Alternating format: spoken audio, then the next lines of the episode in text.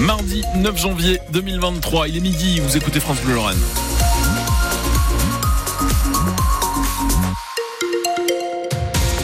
Un point sur l'actualité tout de suite euh, avec vous, euh, Bastien Munch. Et avant les infos, Ilan, la météo de l'après-midi, bon, on va pas dépasser les 2-3 degrés, même le zéro, ça va être compliqué. On en est à où Oh, des on est températures entre moins 2 et 0 degrés, donc Ouais. euh, on va même pas dépasser le zéro. Voilà. Euh, Le zéro, c'est le, Le zéro sera le summum. Voilà, zéro c'est le summum. Euh, Bastien, la fin du retrait de points pour les petits excès de vitesse fait des remous. Oui, la mesure est en place depuis le 1er janvier pour les excès de vitesse inférieurs à, à 5 km heure et les associations de sécurité routière montent au créneau.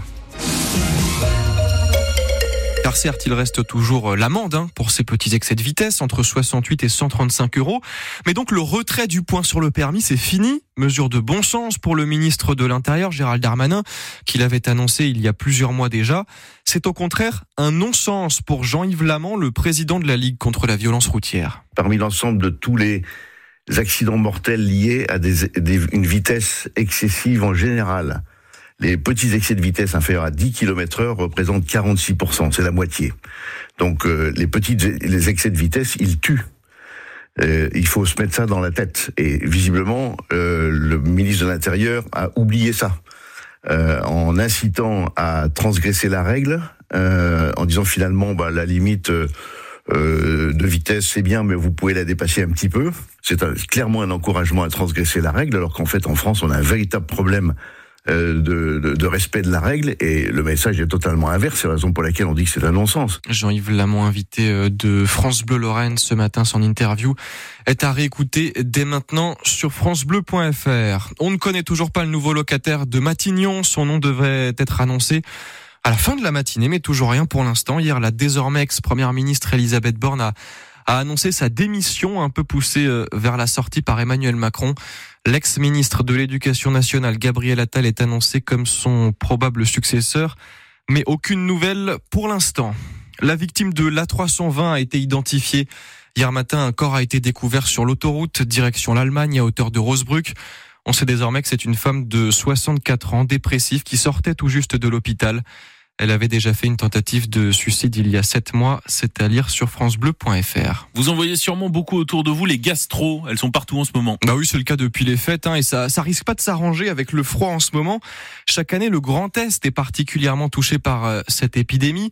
Au niveau national, on compte en ce moment 139 cas pour 100 000 habitants, près d'un milliard et demi de personnes touchées chaque année dans le monde.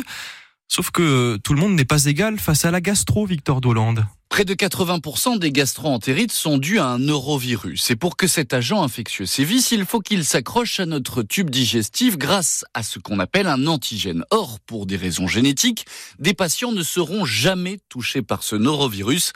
Alexis de Rougemont, directeur du Centre national de référence pour les virus des gastroentérites au CHU de Dijon. certaines personnes, environ 20% de la population, est euh, incapable d'exprimer ces antigènes. Et si vous n'avez pas ces antigènes de groupe sanguin, eh ben le, le virus ne pourra pas s'accrocher. Et s'il peut pas s'accrocher, il peut pas infecter et il sera éliminé. Pour le reste de la population, il y a encore des inégalités. Certains individus, en effet, se défendent mieux que d'autres face au virus. Parmi les 80% qui restent, en fait, on en a à peu près la moitié qui va euh, ne pas déclarer de maladie tout simplement parce qu'il a déjà rencontré une forme du virus pour lequel il a encore une immunité qui soit efficace et donc va pas avoir de symptômes. Et puis parmi ceux qui restent, seule la moitié vont avoir euh, des symptômes, vont avoir une diarrhée aiguë et le reste, la moitié à peu près, n'aura pas de, de symptômes. En étant asymptomatiques, ces patients peuvent quand même contaminer leur entourage. Enfin, dernier conseil, pour éviter la gastro, il faut se laver les mains régulièrement et éviter de toucher des surfaces comme les poignées de porte ou les barres du métro. Les virus qui circulent en, en ce moment avec cette vague de froid et d'ailleurs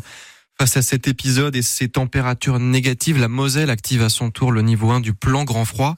Cela veut dire que les maraudes pour venir en aide aux sans-abri sont renforcées.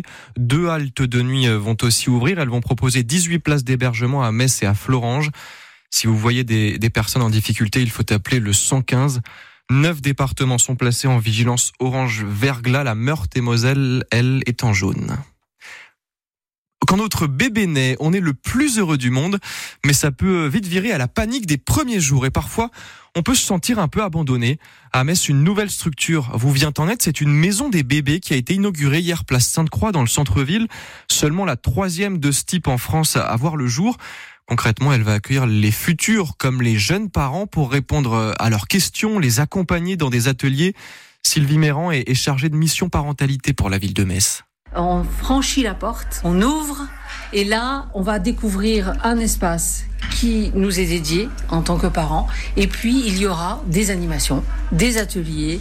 On va travailler sur différents thèmes, ça c'est sûr, parce qu'il y a des thèmes récurrents dans la parentalité. Le sommeil, quand est-ce qu'on pose des limites à ses enfants, la santé de l'enfant, la fragilité des fois des parents qui se séparent.